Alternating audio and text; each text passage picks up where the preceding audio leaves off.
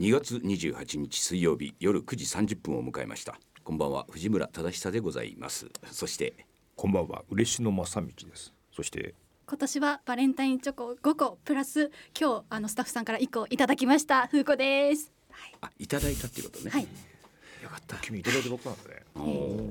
あげるとかそういうそういう習わしはもう今ないのかな？いやあると思うんですけど、うん。私あのもっぱらもらう可専門でして。愛いからやっぱもらうってことなんだね。ねでも私お女の子からいただくんですよ。最近も可愛いからもらうんだよ可愛いからね。一体どういうことだ？可愛いからと思うよやっぱりね。あそうありがたいことにね。5個も、はいいただいて。我々昔時もらってましたよねなんか。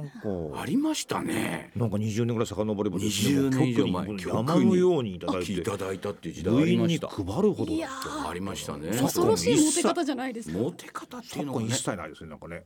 一切ないですね。そういう興味も失せ まあバレンタインっていうもの自体がねちょっとね。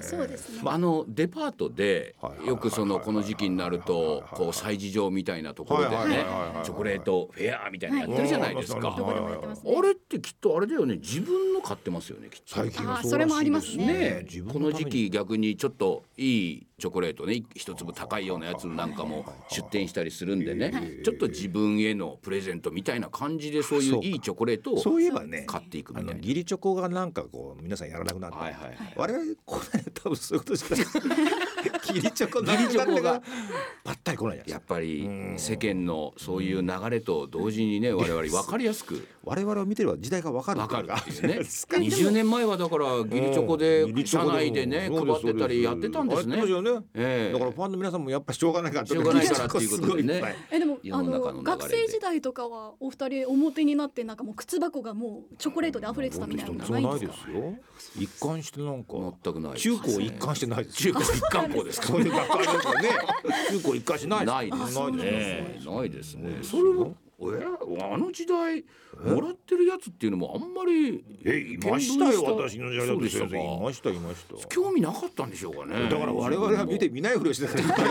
ないんですよ。それもそうですね。ええそういうことええも我々はやっておりました。そうでございます。ということでね、バレンタイン、そういうことですか。もうこれからはあれですよ、きっとチョコレートを食うっていう。はいなんかデパートの催事の一つみたいな、はいはい。まあそういうふうなことでね、義理チョコなんてね、まあそうですね。いいですよ別に。まあでもあんたも酒好きになってますからもうチョコレートなんかどこ吹く風なんかもね。そんなことないですよ。忘れてますあそんなことないですチョコレートはね、はい。ワインと実によく合ってね、たまにもう爆食いすることありますよ夜中。奥さんがねチョコレートすごい好きなんですよ。はい。おやおでやおや冷蔵庫にね 自分で楽しみで買ってた ちょっとお高いチョコレートなんかありますとですね。私夜中に爆食いして全部食っちゃうことが。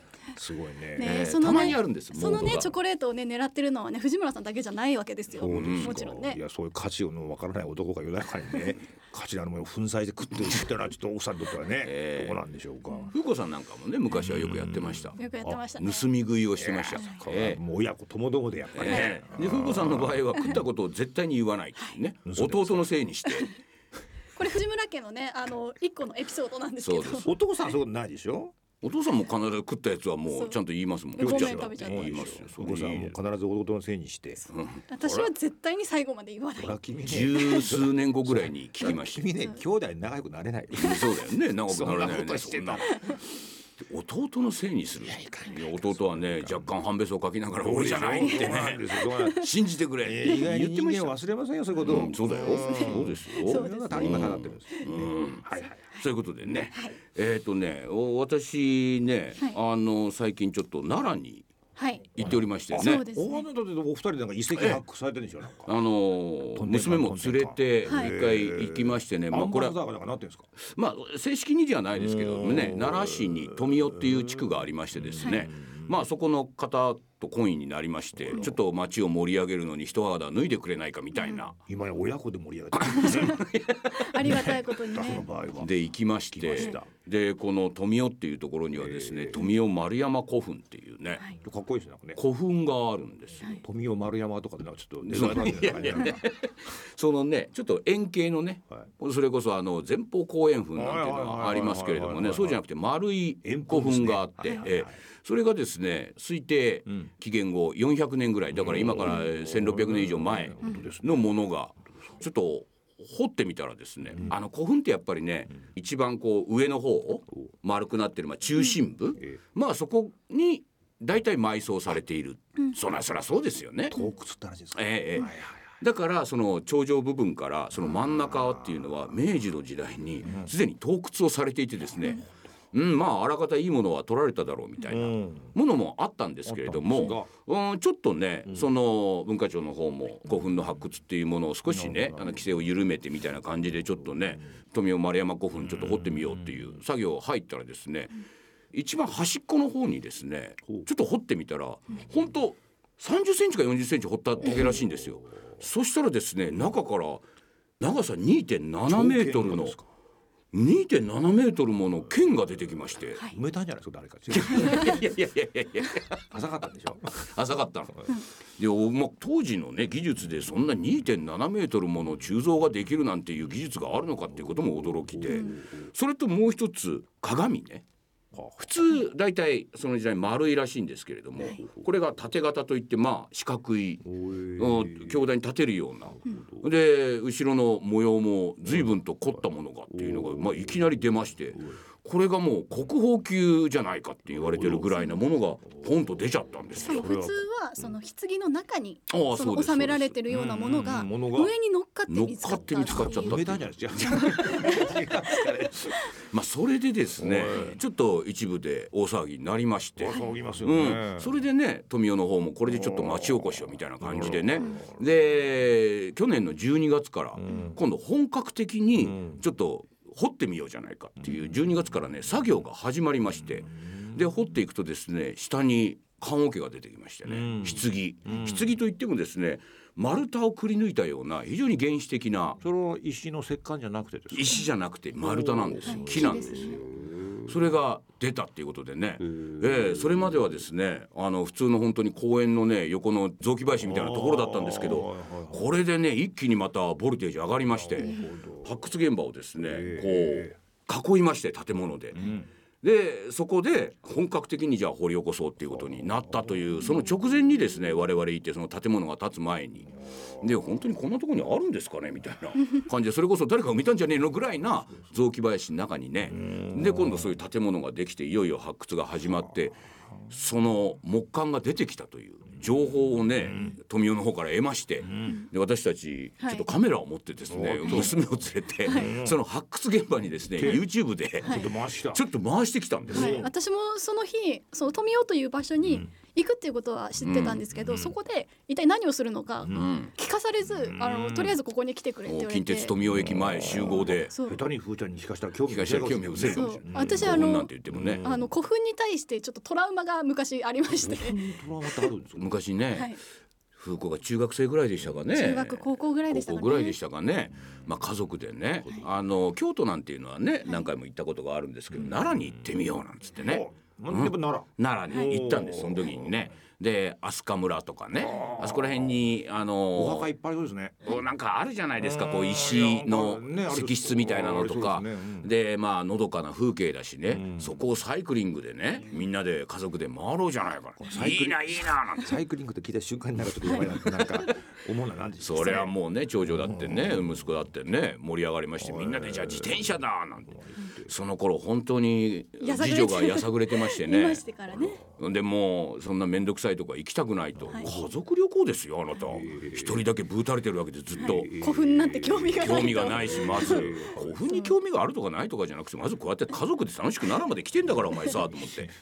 やっててさで自転車に乗ってさ行くとさまあ本当に後ろからさタラタラタラタラついてくるわけですよ。その奈良の飛鳥村の綺麗な田園風景の中をさでさちょっとお前さってやっぱりねこっちも 言い出しましてねお前もうちょっとさ楽しくやれよみたいなこと言ったらですよ。こいつ捨て台詞で「私生理なんだから!」って言ってね おいくつですか？もう そういう高校生ぐらい。高校生ぐらい。中学高校ぐらいです結構行ってんねじゃないですか。うん。なんかもうそんな捨て台詞を吐かれてですよ。それは二の子が次ないこれは困りましたねねえそんなことがあってですよ。それがトラウマですか？それがトラウマというか、まあ、あまあ彼女にとっては奈良のねそんな古墳なんていうのはね楽しい思い出一切ないっていうことなんですけれどまあそれもね、六七歳かと思いましたねトラウマいえいえもう高校生ぐらいですよ。やさぐれてましたもん一番ねうまくいかなかった頃です人生が彼女もね。はいまあそんなのもありまして今ようやくねもう30を迎えようかというこの娘を連れてですよ。今一度奈良のえーその古墳に行って。でそうしたらその建物がやっぱり建っておりましてですね。でちょっとこの中は今日特別にね我々入れてもらったんで中に。あの撮影はできないんですけれどもはい。ということであらら撮影できないのか。でまあとりあえず入ってみましょうということでね娘と2人えー入ってみましたらですね56人ですかね。あの作業している発掘の作業している方が本当にハケみたいなやつとかこういうちっちゃい木のヘラみたいなやつでね一個一個やってるんです。でやってるところを見ましたらですねその1600年前のその木簡がですね木の棺桶がですねも半分ぐらい。う半分ぐらい出てたんですよ。発掘されてたんですよ。私それ見た時にですね思わずやっぱり興奮いたしましてね。やっぱりなんかこの画面とかねなんかで見たことがあるしそれこそねエジプトのピラミッドの発掘なんていうのは随分とねブームにもなったじゃないですか。映像では見たことあるけど実際にねその1600年前のそういう棺桶が目の前にあって 今まさにこう掘り起こされようとしてるって掘いうね。それを見た時にやはり興奮をしてはい。次女もこれは興奮してましてね。俺こんな血が流れてるんですね。いや私あのジュラシックパークが大好きで、はいあれも言ったらね恐竜が発恐竜の掘されて、骨をね。こうそこから遺伝子をどうたらこうたらみたいな。だ恐竜をはい。血を吸った蚊がはい。松ヤニかなんかにこうそうですそうです。そう入っちゃってですそうです。それがってやつ DNA みたいなのをそうねです抽出してそこから恐竜作り出すみたいな物語ですけどあの発掘現場は全く同じようなねはい感じでいやねもちろん物は違いますけど、違います今まさにその昔の眠っていた何かが掘り起こされているという状況にしかもその出てきたらもうその時点で国宝級みたいなものがもう足元のここに埋まっているというあるっていうね。うんだからその木簡の上にそのねもうすでに国宝級のその2.7メートルの剣と鏡が出てるわけですよ。ってことはこの中にね一体何があるんだと。思いますもんねそれはね。思うじゃないですか。であの埋蔵金みたいな感じですよ。そうですそうですそうです。でもうそんだけのものがあるってことはもう必ずあるだろうという期待感のもとにですねもう作業員の方々もねまあ若い男性いましたね。はい。あ気が流行りうん、ますね。なん。でだからもうつい声をかけてしまってね「ちょっとこれ興奮するでしょ」つって。言いましたらやっぱ彼もね、やっぱり語りたいんでしょうね。ちょっと我々の方を見ましてね興奮しますと私このためにね会社を辞めてね今転職したばっかりですとこの作業を没頭するために。まあそのぐらいその大昔の太古のものを掘り起こすっていうことはですねやっぱこう人間何か興奮するんですね。糸井重里さんがねやっぱりあの重機でね重機で持って赤城山の徳川埋蔵金とかやってるじゃないですか。あの興奮っていうのはやっぱりなんかあるんですね大昔のものを。我々も見てましたよ面白かったですよ。面白かったじゃないですか。何が出てくるんだろう。そう君はブレイクでねやってましたかやってましたか。やってましたいましたもんいやー。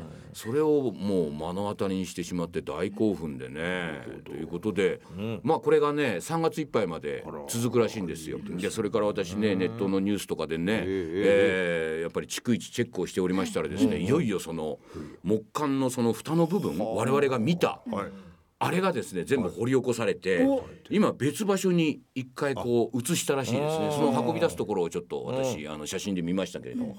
そして聞くところによるとまだ土に埋まってる状態なんで中もね土が入り込んじゃってるんで金属探知機でねこうやりましたらですね。もうすでにビンビンに反応があると。いよいよこうここから掘り起こすって今この時期もうね何か出てるかもしれませんけれどもね。あなたから聞くと学術的な匂いしませんもんね。なんか財宝が出るんじゃないかってなんかそのあなたがそのまあね。なんか町おこしのために呼ばれてねしかも親子で行くと あなたたち親子が出張ってた時にその後に臭いっぽい入るだけなんかするところがいいですよねオタクたちやっぱり。ねなんか楽しみで楽楽ししみで。い見てるのも楽しいですなんか。ね。えどうなるんだろうだからね私ねその町の方にね言ったんですよ。ちょっとこれね一旦掘るのやめたらどうですかともったいない。もったいないとこれ掘っちゃったらあの蓋をねまた持ってったように、掘っちゃったらですよ。そこの出たものっていうのはやっぱり違う場所に移して、ガラスケースの中に保管してとかあーまずはいろいろ検査してってなるわけですよ。そうじゃないですか。よくおっしゃった。ねあとは掘られた穴の中だけでね。そうじゃなくて今は我々がこうね古墳にトラウマもある次女がねこれだけ興奮してるんだと。これこそ観光資源になるんじゃないののかと一旦手を休めたらどうですかと。どうでしょうであればもう20周ぐらいいやもう20周ぐらいやりますねうち。まあ一周のねワンクールでは終わりませんね。ありますあります。ここはちょっと掘るのやめようと。まあサグラダ・ファミリアなんてねあるじゃないですあか。ーもうあれもねおじいさんがもう代々ね途ええ中半端でね、うん。次々になんかこうリレーのように作ってまだ作ってる。まだ作ってる、あれが立派な観光資源になってるわけですよ。それと同じようにね発掘もやっ途中でねもうその木べらはやめなさい、もうハケだけでね。そうあのもうやって撫でるようにこうね。ね。それでもうね一回1,000円ぐらい取ってね。千年に一回天女が舞い降りてね、はいはい。衣でさってこうやってやって、おお。その巨大な巨石が一個 全部なくなるまでをね一甲とかでものすごい時間が あれですか。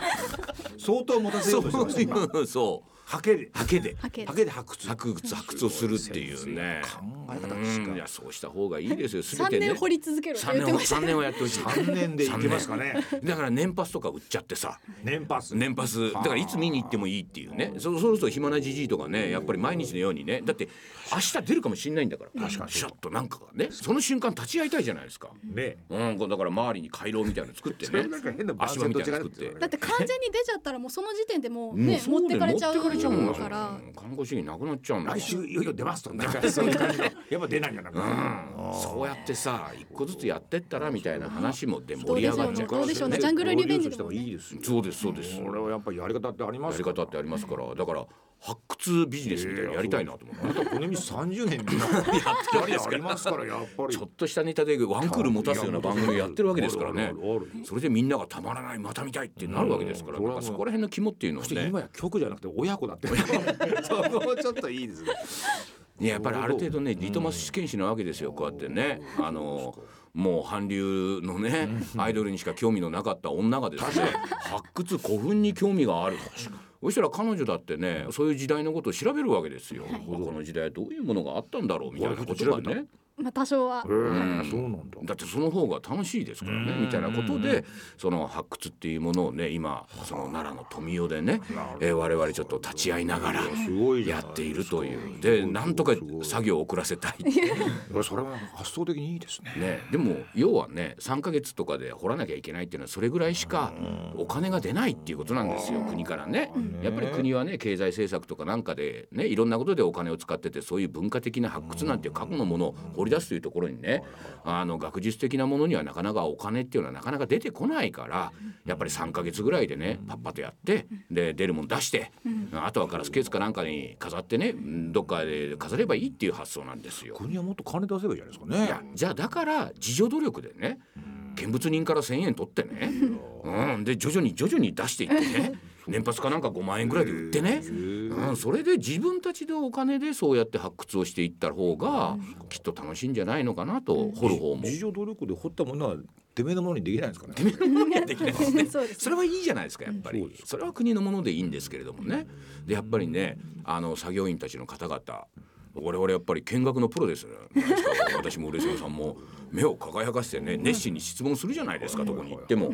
だからつい私もねお声をかけてねこれはどういうものですかみたいなこと。聞かれませんからね。ええそうするとですね発掘している方々のね、あのモチベーションというのもね非常に上がってですね、あ俺たちはこうやってね世間からね人がこう注目している作業にね勤しんでいるんだと、やっぱり5人ぐらいでね日がないずーっとね、あの本当だね。掘ってるのだけではやっぱりモチベーションそれが3ヶ月もやったら上がらないですよ。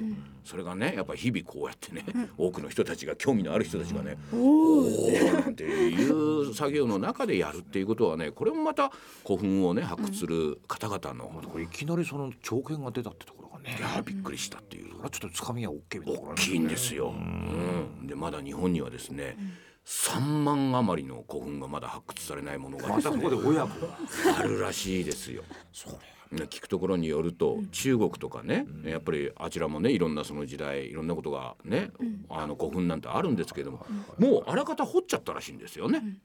とか洞窟されたりとかっていうのはもう中国とかね中国とか中国の方からね、今長剣だってね来たかもしれませんしね、はいはいはいはいはいそこら辺技術もなかったかもしれませんからね、だからそういうものがまだ日本にはねたくさんあるんで、ようやくね。いやだってね私ね思ったんですよ。その古墳を作る時にね。もう今から1,600年前の人たちがまあ偉い方がですよ、ああそういうものにね埋まって。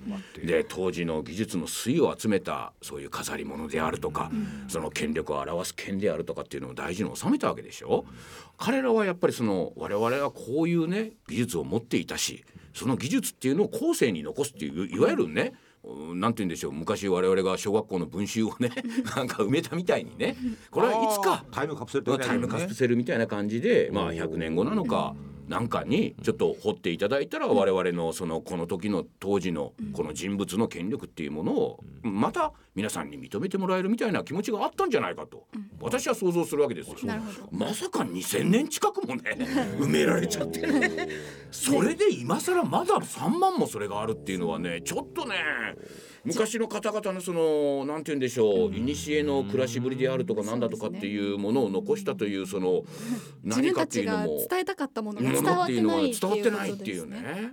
なんかその九州の方に行くと結構ね古墳多くてね、あ装飾古墳なんていうのねありましてね、ん。もうなんかもうそのお墓の中、ん。壁にねん。すっごいもうなんか真っ赤な色とかね、はぐるぐるの星とかねはい書かれてるはいそれはもうね、はいはいもうなんかもううわすげえなってもう一発で思うみたいなのがあったりするんですよ、あれが見た時にね、うん亡くなっちゃったのはね、はい子供じゃないのかなと思ったことがあったんですよ、子供可愛がった子供死んじゃって、うん。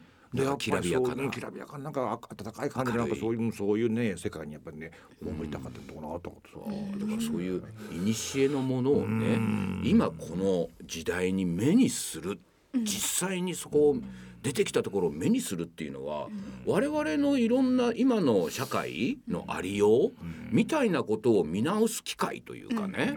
うん、なんかもうちょっと違う大事にするものがあったんじゃないのかなみたいなことを各自が思い起こすということで言うと非常に私はね有意義なことなんじゃないのかっていう。情報がないでしょ、うん、証券が出たっていう、はいはい。ね。これ一体何なんだそろう？の偉い人の墓かもしれないっていう、じゃあこの後何が出るんだろう？はいはい。あるじゃないですか、うん縄文の土偶にしたってですよ、もう結局縄文時代のなんかコンセプトも土偶とか、あの火炎土器とか、はい。あんなもんじゃないですか、はい。はい。だけどやっぱ心惹かれるじゃないですか。惹かれる。それはやっぱり今っていう時代にそんなに痛くないって気持ちがあこうじゃなかった時代がそうであったよねっていうところに解放してくれるっていう多分ね欲求だと思うんですよ。ーそこに憧れを持っそう。てしまだからこのね今多分そっちの方に行きたい欲求はねこれ強いんじゃないかと思うんですよ、うん。こういう時代ですから、はここから離れたい、い、なんか縄文時代ってすごく平和な時代だったという説もあります1もんね。万年ぐらいあれがね変わらないっていうのはねね。その今の変わりようから変わりようからするそとっちじゃないかそっとかちにちょっとなんかね私も何かそういうそうでしょ1600年前のねそのうん木が目の前に出てきたっていう時でなんか一気にその時代までこう自分の人生を超えてうわっとこう目線が広がるっていうね。あなたいつもタイミングがいいからね。この時代にね非常にいいタイミングでね古墳ここに行ったかもしれませんよ。そうですね。しかもなんか親子っていうね。これもやっぱりねなんかちょっといい感じがしますよなんか。なんか不思議なタイミングですよね。うん、それも二人ともやっぱその欲が深そうな感じがするっていうところはやっぱりこれはなんかあるぞとうんアカデミックでは収まらないんじゃないかっていう期待感を出すっていうところがいやだって奈良なんてね地下鉄掘ったらもうなんか出てくるぐらいまのた欲しそうな感じで言ってきましょうが勢いでね古墳があるわけですかいいら。ですからね、そういうものをちょっと見て、いやそれは楽しみですね、ええもう一つね、その着物はい。着物和装学院みたいなね、それも言ってましたね。それもね、奈良ですからね。そのあるんですよ。で昔はねあのそういう和装の専門学校なんていうのはね、一つその花嫁修行みたいな感じでね女の子まあ1617になったらね、そういう専門学校に行ってちょっと和装やなんかあのね、あの洋装でもいいけどそういう手仕事みたいなものを学んでお嫁に行くみたいな時代があって非常にね繁盛してたらしいんですそこの専門学校。花嫁修行花嫁修行みたいな感じでねその針仕事みたいなものを習うっていうのはね女性としてのたしなみみたいな感じの時代があったわけです。それが今やすっかりそういうのもなくなっちゃったわけじゃないですか。あの日本が貧しく逆に貧しくなってしまったのか分かりませんけれども。でもまあいまだにその100年以上の歴史のあるその専門学校がありましてね。そこの学園長に招かれて行って。でそうするとですね昔は200人何何名にいたらしいんですけど今30人ぐらいの生徒生さん。徒さんが、うん、でもねその生徒さんたちっていうのがねこれまた逆に今度ね金髪であったりとか、だからちょっとなんかね逆に言うとそのアートとしてというか、うん。その手仕事というよりもなんかものづくりをしたいっていう、そこに日本のそういうね着物の染め物とか、うん。あー刺繍であるとかっていうものをこう一から学びたいみたいな子たちがこういらっしゃってね、まあ黙々と作業をしているわけですよ。うん。これまたねちょっといいなと思いましてね、花嫁修行とはまた違って、何かこの時代に自分で一から本当に一から全部ね織物から何からそこのすごい。専門学校ではねやるんですよ。でも今回あの見せてもらったのはあのリノベ着物っていう、はいはい、今回はね二。度見してるんですか、はい。だから今やもう着物もね本当にもうねあれものすごく価値のあるものなんだけどねうん着る機会もなくなってもう二足三門でねはあ。本当に売りに出されてい。いるような状況なんですよ。昔手仕事で作ったようなね。じゃあそれを買い取ってそこの学園で。買い取ってで今の子たちにその染め直したりとか新たに刺繍をつけたりとかっていうことでリノベ着物っていうのでちょっとねやっていこうみたいな感じがあって。なんか濃いめに染め直すといいですもんね、んです。でねそこの講師の方にね、えーどうでしょうの大ファンがおりましてね。女性なんですけれどもね。なるほど。彼女がねいや藤村さんが来るということでまあこれはもう大喜びで、じゃあちょっと藤村さんに一つね着物を作りたいと。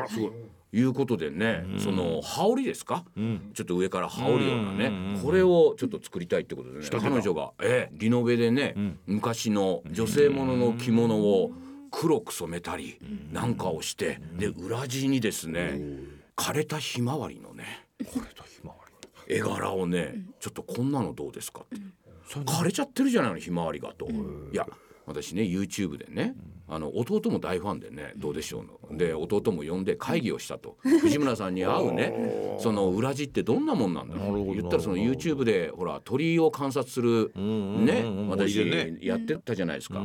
であれをずいぶん熱心に見てたらしいんです。よ。うん、でそうするとひまわりの種をね餌台に置いてやっててそこに鳥がこうやってきてねっていうのを見てね、あそうやって藤村さんはいろんな人を呼んでくるんだということも合わせてそのひまわりまあきらびやかなひまわりじゃなくて枯れた時にあれ種がこうポロポロっと落ちてくるわけですよ。逆にそれは枯れたんじゃなくてこっからその実が出て人を呼んでくるような意味合いを込めてその枯れたひまわりを裏地の絵柄にしてみましたなんつってね。おお渋いなあと。でその図柄を見せてもらったらですね、ついこの前ね染めをちょっと入れてみましたなんつってね。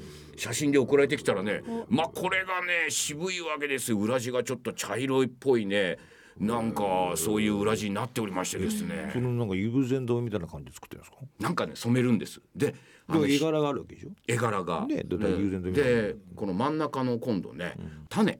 種ね。種一個ずつ絵を描くのもいいんだけど、逆にそこの部分をね絞りで。あ一個ずつこう絞ってやるとそううわーっとこう種があるような見えるんですよ。なんて言うんでその種の部分だけこう絞りでね。絞ってね。ええ入れてやるなんていう手のかかったこと。随分手をの込んだものを作ってもらってえるえ作ってもらって。それをですねまあ多分ですね3月20日ぐらいにですねあの奈良でイベントをやるときにねちょっとそれをお披露目してくれるために今急ぎ作っていると。だからだからもうちょんまげ一台一連隊いますからなんか。そうですそうです。ねえ。そういうのもねやって。で次女もね、はい一つ着物を仕立てたいな。事情も作ってもらってんの？これはね、そのまあ専門学校の卒業生が作った卒業作品なんですけれどもね、だからまあ半年以上かけて作ったって言ってましたね。もうあるんですか？なるんです、それをだから風子の着丈に合わせて仕立て直して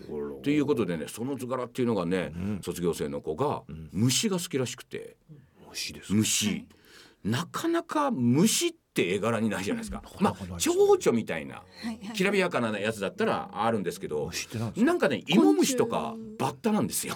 とか雲とか。雲とか。すごいですねまた。それをね図柄にして。ただ一緒にやってる子がねで先生もやいやさすがにね 雲とかねバッタっていうのはどうだろうということで今度お花をそこにあしらってねちょっと柔らかくしてみたいな感じでただね緑色のねはい着物でねそこに本当に昆虫があしらわれててねこれ珍しい。俺が書いてあるなんかあのふーちゃん着こなすんじゃないそうなん見たことない着物で見たこといないですけど。わけのわかんないから多分着こなすんじゃないですか。そうそうそうそうでまあそれに合う帯っていうことで講師の先生がね、あの絵柄を考えて、まあ薄いちょっと緑のやつなんですけど、この図柄がね葉っぱで、葉っぱなんだけどところどころに穴が開いてて。虫食いの葉っぱがこうわーっとこうあしらわれている帯をなんか作ってましたそうね。ですね。だからセプトがすごいですね。うん。ワクワクしちゃってそれそうだよね。まあ確かにそのどういうふうになるかわからないですからね。わからないから。わからないにしてもねやっぱりね、うん。なかなか普通発想しないこそうとですし。だからなんかそう普通の中では発送しない。商業ベース多分これは商業ベースでは売れないだろうそんな女性が虫のっていうの。なんだけどや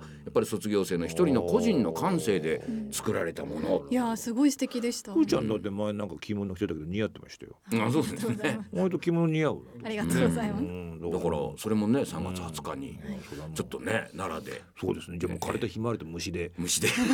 親子で。やってください。ね。みたいなことがちょっとあるというねねお話で。随分とねもう最初のトークでもう30分以上ねまあちょっとそそれだけねあの奈良の富雄っていう地区ね地味なところなんですけれどもねそういう面白いものが。うん。俺覚えてたな。そこにちょっと我々今お邪魔しているということで、まあこれからちょっと盛り上げていこうということでございます。とい。うことですねもうすでに盛り上がってますよ。盛り上がっちゃって我々盛り上がっちゃってます 親子ともともね、曲言ってくだ曲い。ってみましょう風子さんはい。それでは本日1曲目です、えー今回もですね、うん。いつも通り、えー、3人それぞれのはい。リクエスト曲をあ。お送りしようかなとはいはいはい。はい思っております、うん。えー本日の1曲目はですはい。ね私のリクエスト曲と。はいなっております、うん。はいそれではいきます。スパイエアでオレンジ。どうぞ